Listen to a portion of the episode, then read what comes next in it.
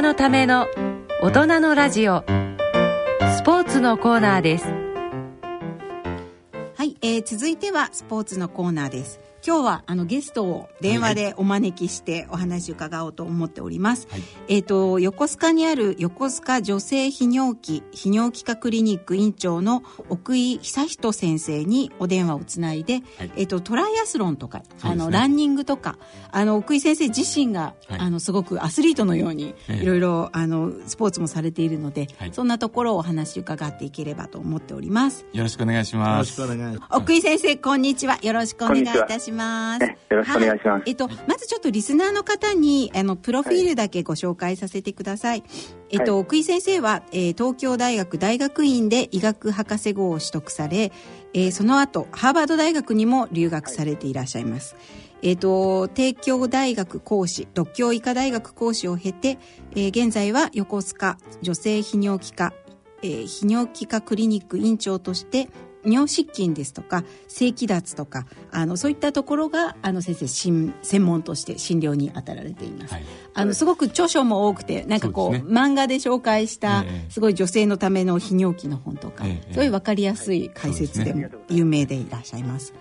あの奥井先生はあれですよね、はい、あのえー、坪田先生が理事長を務めてらっしゃるあの、はい、日本国家理学会の副理事長をやってらっしゃるあの堀江先生とも非常にお親しくて、はい、えー、いらして、もうあの、えー、お二人がいるとすごく明るいこうありがとうございます宴会も明るくなってなるというあの、はい、明るい先生でいらっしゃいますけども、はい。で先生は、えー、といつ頃からこうなんかこうトライアスロンとかは始められたんですか？トライアスロンは、えー、とごねんぐらい前からです。うーん、それなんかきっかけがあったんですか？はい、ええ、ランニングそのものはもうじゅうねん以上やっております。うーん、坪田先生と大体同じぐらいですか？先生、あのマラソンってタイムどのぐらいなの？あ、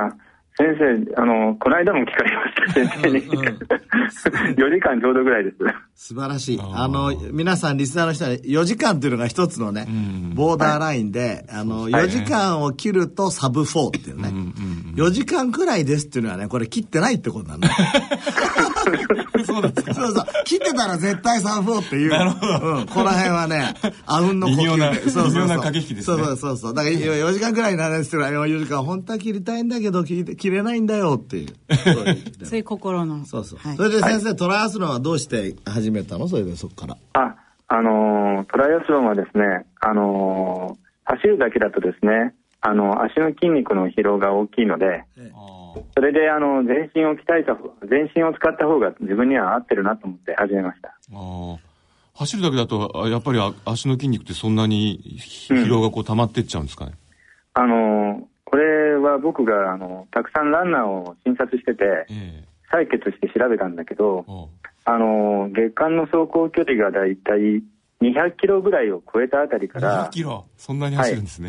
はい、月間にひゃくキロを超えたあたりからのテストステロンが、はい、あの血中テストステロンがいきなり下がるんです。あ、いわゆる、あ、逆に、はい、あのいや運動すれば普通上がっていくでしょ。テストステロンはあのだいたいひゃくキロからひゃくにじゅっキロぐらいの時に非常にあのマックスで分泌がいいんですけど、あのにひゃくキロを過ぎたあたりから下がって、でさんびゃくキロを過ぎるとかなり低くなって、で月間よんひゃくキロぐらい練習してしまうと、あのあの男性更年期症候群よりも低い値になってしまう。本当先生、そしたらさ、あの雑誌のランナーズに言った方がいいねだってランナーズに書いたらもうにひゃくキロ以上走らないとなかなかサブスリーは出ませんねとかね俺それ読むたびにさ、ええ、俺がダメだな、にひゃくキロ走ってないからなんだと思ってたんだけどでもにひゃくキロ走ったらだってあのテストステロンってこうね結構元気ホルモンだから、ええ、うん、だんだん元気がなくなってくるってことですよね。そうですね、あのその中にそのあのテストステロンがですね、総テストステロンがにひゃくナノグラムパーデシリッターってかなり低いんですけどね、ええ、そこまで来るとあの心臓のあの心電図の症状出る人も出てくる。わー、ですか。本当に。で僕これ突然死の原因じゃないかと思って研究してるんです。えー、先生、それちゃんと論文に発表した方がいいんじゃないの？えっ、ー、と、ね、現在投稿中です。ああ、素晴らしい、えー、あの現状できたら送ってください、えー、ありがとうございます、えー、先生、そのやっぱテストステロン減少現象っていうのはその男性でも女性でも同じように起こるんですか？はい、あの女性でもですね、えー、女性はそこまでは大きく出ないけれど、えー、あのひゃくキロぐらい走ってる人はだいたいはちじゅうナノグラムパーデシリッター、はちじゅう、えー、あの女性のよんじゅうはっさいぐらいの平均がろくじゅうがマックスなので、それよりも多いんですよね。でそれがですね、さんびゃくキロ以上走るとですね、えー、よんじゅうとかにじゅうナノグラムっていう人が出てくる。へー。さんぶんのいち以下になるんです。でそういう人たちに会うと、あのなんか寝つけれないとか不眠だとか体調悪いっていう症状出てくるんですね。あのアンチエイジングでは今ホルミーシス仮説って言って、やっぱりね、うん、はい、あのやりすぎは良くない、やらなすぎも良くないってことですけど、これは本当にテストステロンは一つのいいパラメーターになりますね。なりますね。ね、やりすぎると減るわけだもんね。はい、でそれはあの足っていうのがすごくテストステロンを分泌しつつ消費する最大の器官なので、うん、それがその足の疲労とさっきの話とつながってくるわけですね。で、でそこであの ト, トライアスロンの練習にすると、あの足にもそこそこの練習でいい刺激程度、水泳で上半身もいい刺激程度で、自転車の練習で体幹のあのコアマッスルもいい刺激程度で終わるので、どれも極端な疲労にならないんですね。なるほど、なるほど。すごいな。でも全種目やると大変そうだけど、ね、なんか結局疲れそうな感じもするん で, でもなんかトライアスロン僕いっかいだけ出たんだけど、トライアスロンやってる人たちの方が明るいよね。なんかあマラソンやってるより、いやもう楽しいですよ。そう明るい。あ, あのねマラソンやってる人って僕もそうだけどね、うん、やるとき真面目なの。あやっぱりしっかりタイムを出してやろうとかね、うん、そういうモードに入っちゃう。そ, れこそ, そうですね。ね、あのトライアスロンはあのタイムよりも完走したことがあの勝利っていうから、うん、あんまりタイム競わないので。そうタイム競わないんですよ。マラソンは競うんだけど、あのトライアスロンって結局どのぐらいの山かとかさ、えー、コースによって全然違っちゃうから、えー、あんまりタイムね、はい、関係ないですよね。そうですよね。そうですね。確かにね、日本ではあの昔有名なマラソンランナーが自殺してましたもんね。あ、そうだ。あのね、つぶらやさん。そう、つぶらやさん。あの お, かお母さんあの、えー、あのおにぎり飯おいしゅうございましたみたいなそういうすごく名文をこうそうそう残されて、えー、じゃ知らないんだ、ごめんなさい。あ、そう、まだ全然生まれてないですよね。すいません。であの ラ, ランニングをですね、はい、例えば月間あのさんびゃくとかよんひゃく走る男性にですね、はい、ショートスリーパーがいるんですね。あ、夜全然 寝, 寝なくても平気、ね、眠れてないと僕は思うんだけど、寝なくても平気だと思って走りに行った。へでそこで採血してみたらかなり低くて、でそれでそこにあの性機能障害があったんです。はだから僕はもしかすると走りすぎて性機能障害が出るほどなった時はもう危険信号になってるんじゃないかなと思って。そうですよね。え先生、ちなみにその今眠れないっていうお話でしたけども、はい、あのメラトニン値なんかも低くなっちゃったりするんですかね。そういう、いや測ってないから分かりませんが、ああのテストステロンの低い人、メラトニンも低くなって眠れないのはよく知られてるので、あ連動してるんですね。可能性はありますね。そうか。じゃあそれでその年を取ると、ね、あの眠れなくなるっていうのはテストステロンも少なくなるからなのか。でその方にあの走る距離をにひゃくキロぐらいに落としたら、ええ、いちにちろくじかんしっかり寝れるようになったんです。はあ、それでむしろそっちの方がパーソナルベストが出たんですよ、マラソン大会。あえ先生、普通にあの、まあ、走ってない人がこれから走るような場合には、はい、どのくらいから始めるとなんかこう体にいい感じに、えーっとね、影響出るんですか。そこはね、調べてみたんです。あの、はい、日本臨床スポーツ学会が月間の走行距離でにひゃくキロを超えると途端にあの病院の受診回数が増えるっていうのでそれとテストステロンと調べてみるとすごくあの相関するんですね。あで全然病院に行かずに済むっていうのが大体ひゃくキロぐらいなんですね。あひゃくキロぐらい。そうですね、はい、ひゃくキロが目安ですね。ひゃくキロぐらいっていうのは本当にそのテストステロンも高いし、男性も女性も高いし、病院行ってる人が少ないし、あ疲労感も残らなくて、うん、じゃあいちにちなんとなくさんキロ、さんキロ、さん、よんキロ走る感じが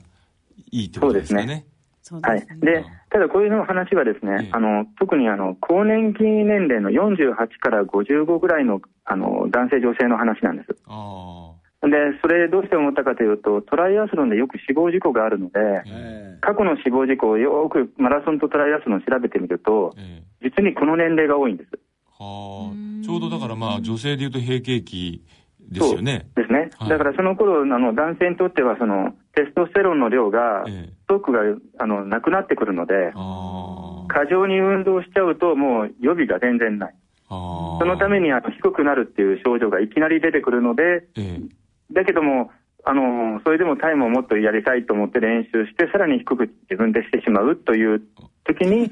あのトライアスロン大会の水泳で溺れちゃうとか、マラソン大会中にあの心不全を起こしたとか。あ、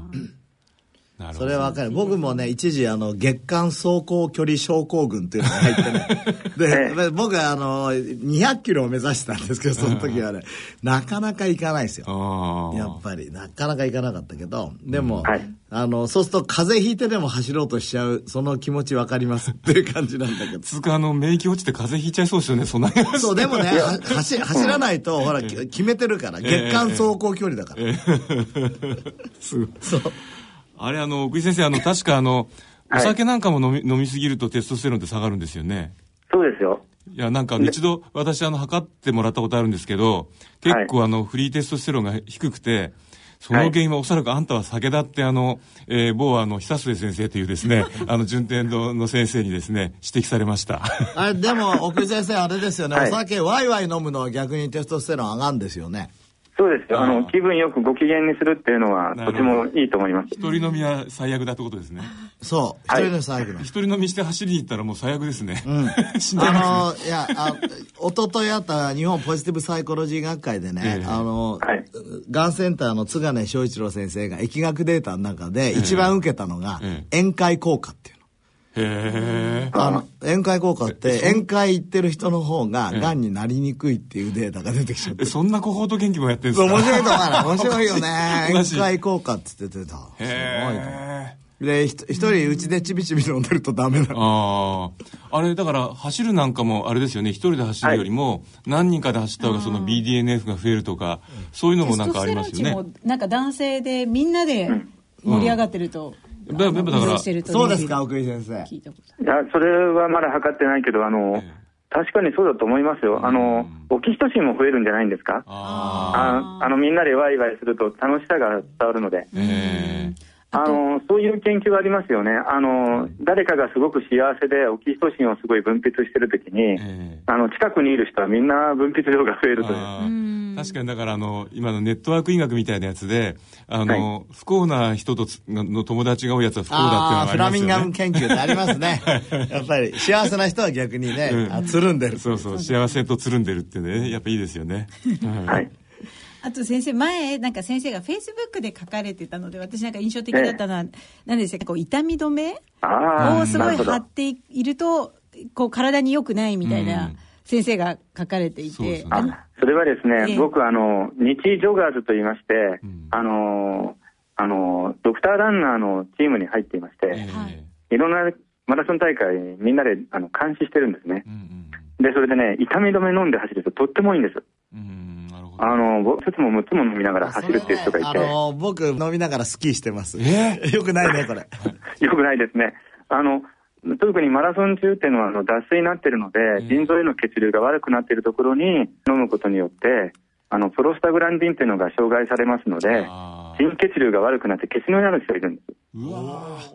でそうするともう今後のマラソン人生自体がなくなってしまうので、うんえー、だからドクターランナーしてるときはそういう人見つけ次第すぐ注意して、どんだけ飲んだ、どうしてるのって聞いて、あで脱水状態と尿の状態聞いて、えーまあ、ドクターストップかけること多いです。あで先生、ここでもあの悩みでね、僕飲まないとスキーやると痛くてねできないんですよ。どうしたらいいですか。膝ですか。お悩み相談室、うん、お悩み相談室。先生、痛いのはどこですか。膝ですか。ええじゃあ、あの腰腰が痛いのです。えでも先生、なんかそれトリガーポイント注射とかやった方がいいんじゃないですかね。いやいや、いろいろやって何でもやってんだけどね。でもこれもうじゅうねんかんぐらいやってるからさ。いやあのそうですね。今私あの日本腎臓財団の評議員やってるんですけど、ええ、腎臓の世界ですごく問題になってるのがその痛み止めの常用で、うん、いきなり腎不全になってあの来る人たちがいるんですよ。だから結構その痛み止めの常用で腎臓をやられるっていうのも、うん、整形科の人たちはみんな言ってますね。ですよね、うんええ、すごく怖いと思います、ええ、あのそれでドクターランナーやってる時にどうしても飲みたいんですけどって相談を受けると、うんまあ、いっかいぐらい芍薬甘草湯にしたらどうですかっていうアドバイスをすることは多いです。芍薬甘草湯っていうあの漢方薬です、えー、ただしあのあの痛みいっかいかにかいは取ってくれるけども、それ以上になったら電解質が異常になってるので、えー、もうリタイアしてくださいということでおすすめはします。やっぱじゃあ 痛, 痛いのにやっちゃいけないってことですね、基本は。そうですね。あのコアマッスル鍛えて、あのなんていうか筋肉を少し太くされると痛みって少し改善し改善しますから。ああ、なるほど。わかりました。はい。ね、そうしましょう。じゃあ先生の今のなんかの熊さん運動とかっていいってことですよね。そうですね。いいと思います。はい。あと先生、あの今年ですね。はい、あの先生、あの原始人ダイエットっていう本を、はい、あの書かれてますよね。はい。あのパレオダイエットですか。はい、これちょっとなんかあのぜひちょっと先生、あのそのなぜ 現, 現代人に原始人 の, あの食生活が必要なのかというところですね、ちょっと伺いたいなと思うんですけども。あ、これはですね、はい、あのまずパレオダイエットって、あの要は人工物を避けましょうっていう、それだけのことなんです。あ、人工の加工加工品を避ければいいってことなんですね。はい、そうです。はい、あの昔その人類、あの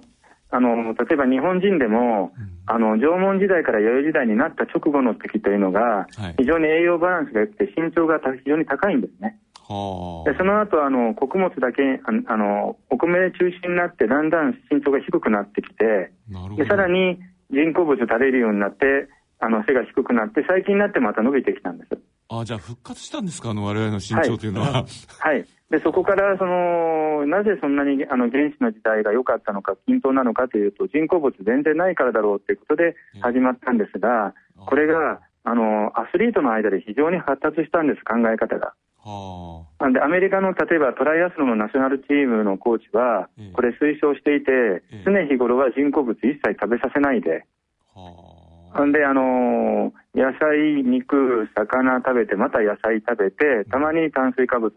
ご飯一口食べて、また野菜食ってというような基準で食べていると、うん、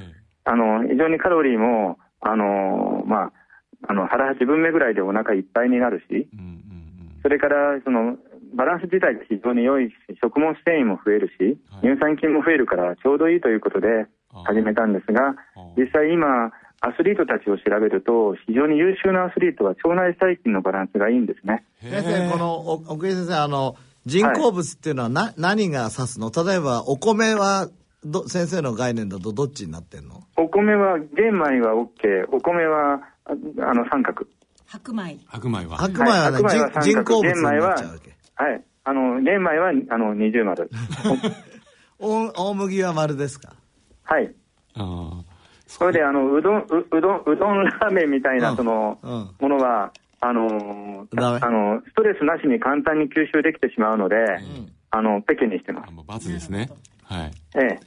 え。わかりやすいですね。うん、はい。あのナッツだとか、あの野菜そのものだとか、肉もあの大してあの料理せずにさっと焼いただけっていうのは、うん、あの腸管に対してあの吸収するのにストレスがかかって、あの実体の物質量大きいですから、えー、だから刺激が程よいので、うん、すごくいいということです。なるほど。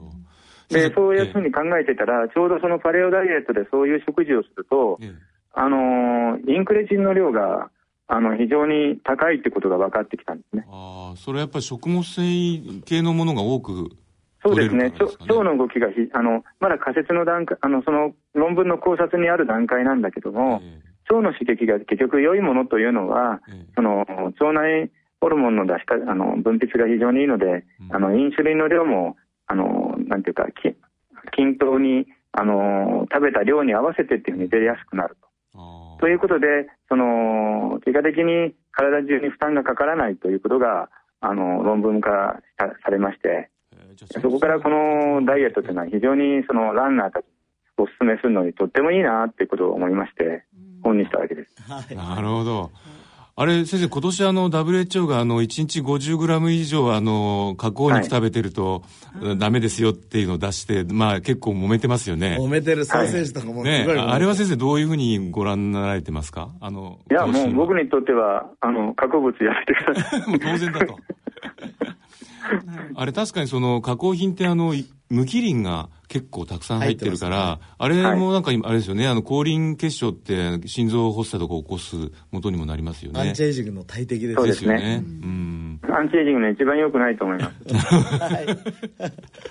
ありがとうございます。はい。はいえっと、今日お話に出たあのいくつか本をご紹介したいと思います、はいえっと、今お話になってたのが原始人かっこパレオダイエットっていう本で、あの奥井先生のお名前で調べていただけると出ると思います。あとあの先生の専門である女性泌尿器科に関しては女性泌尿器科へようこそっていう本が出ています、はい、あとその他、えー、あ人生を変えるじゅうごふん早歩き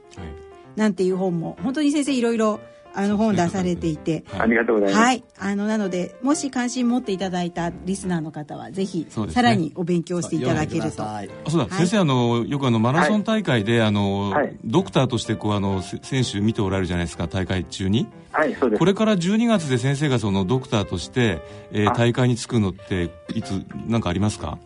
えーと、これからドクターに就くのは今からあの。沖縄にあるあのトレイルランニングをいっけんやって、その後来年のですね名古屋ウィメンズマラソンのドクターをする予定です。あ、すごいですね。じゃあぜひあのそこの大会に出られる方は奥井先生に一声かけていただくという、はいはい、ありがとうございます。今日はありがとうございました。今日はお忙しい中ありがとうございました。どうもありがとうございました。失礼いたします。失礼します。失礼します。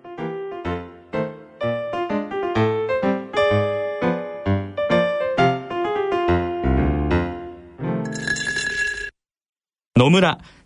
ちょっと気になるお金の話。今回は低金利です。 れいてんれい、えー、れいてんれいれい。お母さんどうしたんだい？いえね、預金金利が何パーセントかを見ていたんですよ。今は低金利時代だからね。昔は金利が高い時代もあったんですよね。そうだね。確か年利 ななパーセント で複利運用すると元本がじゅうねんでにばい近くになったと思うよ。いい時代でしたね。じゃあ年利 れいてんれいにごパーセント で元本が倍になるには何年かかると思います？ひゃくねんぐらいかな。いいえ、にせんななひゃくななじゅうさんねんかかるらしいですよ。にせんななひゃくななじゅうさんねん。お金の誕生はいつだったかな。お金に関するご相談はお近くの野村証券へどうぞ。それ野村に来てみよう。大人のための大人のラジオ。今晩の大人のラジオはいかがでしたでしょうか？いやー、盛りだくさんでしたね。ハッピーと朝朝について、えー、だいぶ考えて、しかもランニングの極意と、うん、そうです、にひゃくキロも私たちはね、私と西澤さんは絶対何があっても走らないと思うんですけど、うんすねうん、やりすぎは注意と。僕でもあのテニスですげえ走ってますけどね。 で, でもなんかあのそんなに走ってないかで、まあ、やっぱひゃっキロぐらいがいいってことは本当ね、さんキロぐらいだったらある意味あの林っていうかので歩いてたっていいってことですよね、おそらくね、うんうん、ちょうどひゃっキロっていうと行きますよ本当に、うん、だって週にじゅうごキロでしょ。そうですよね、うんうん、とか いち,、まあ、いちにちさんキロよんキロだって考えると気が楽になる感じが、うん、でもね、うん、なんかこれ話してるとね、ええ、僕たちにとっては当たり前にも言えるけど普通の人からするとそれでも多い何考えてんのって言われちゃうからねでもさんキロだったら、うん、私ぐらいなタラタラな人でも、うん、あの何ランニングマシンに乗って、うんうんうん、でもね毎日って大変じゃないですか、うんうんうん、まあそうですね、だからまあひゃっキロって言わなくてもね、うん、リスナーの方はできる範囲で、まあまあごふんでも走ると、うん、そうです、ね、少なくともやりすぎは良くないってことだから分かっただけでもなんかちょっとやっぱりね、いやもうそれは僕も最近痛感してるんです腰が痛くなってから痛感してるテストステロン値もやばかったからしれないですね。そうですよ、アンチエイジングに大事なホルモンなんで本当に、えー、やりすぎを注意して注意ということで、はいはい、ということで、えー、番組ではご意見ご質問をお待ちしております。郵便の方は郵便番号 いちぜろごのはちごろくご ラジオ日経大人のラジオ係まで。その他大人のラジオの番組ホームページからも投稿できます。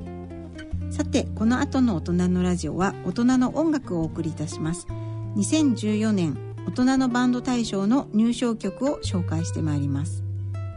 ということで、そろそろお時間です。はい。はい、えー、お相手は私久保田恵里と西澤邦博と坪田和夫とでお送りしました。今回が今年最後の放送になります。はいはい、皆さんありがとうございました。いちねんかんありがとうございました。ありがとうございました。じゃあ来年はあの坪田先生の、はい、来年の抱負、重大ニュースから、重大ニュースからよろしくお願いいたします。はい、では良いお年を迎えください。ちょっと早いですけど。はい。クリスマスもあるぞ。そうだぞ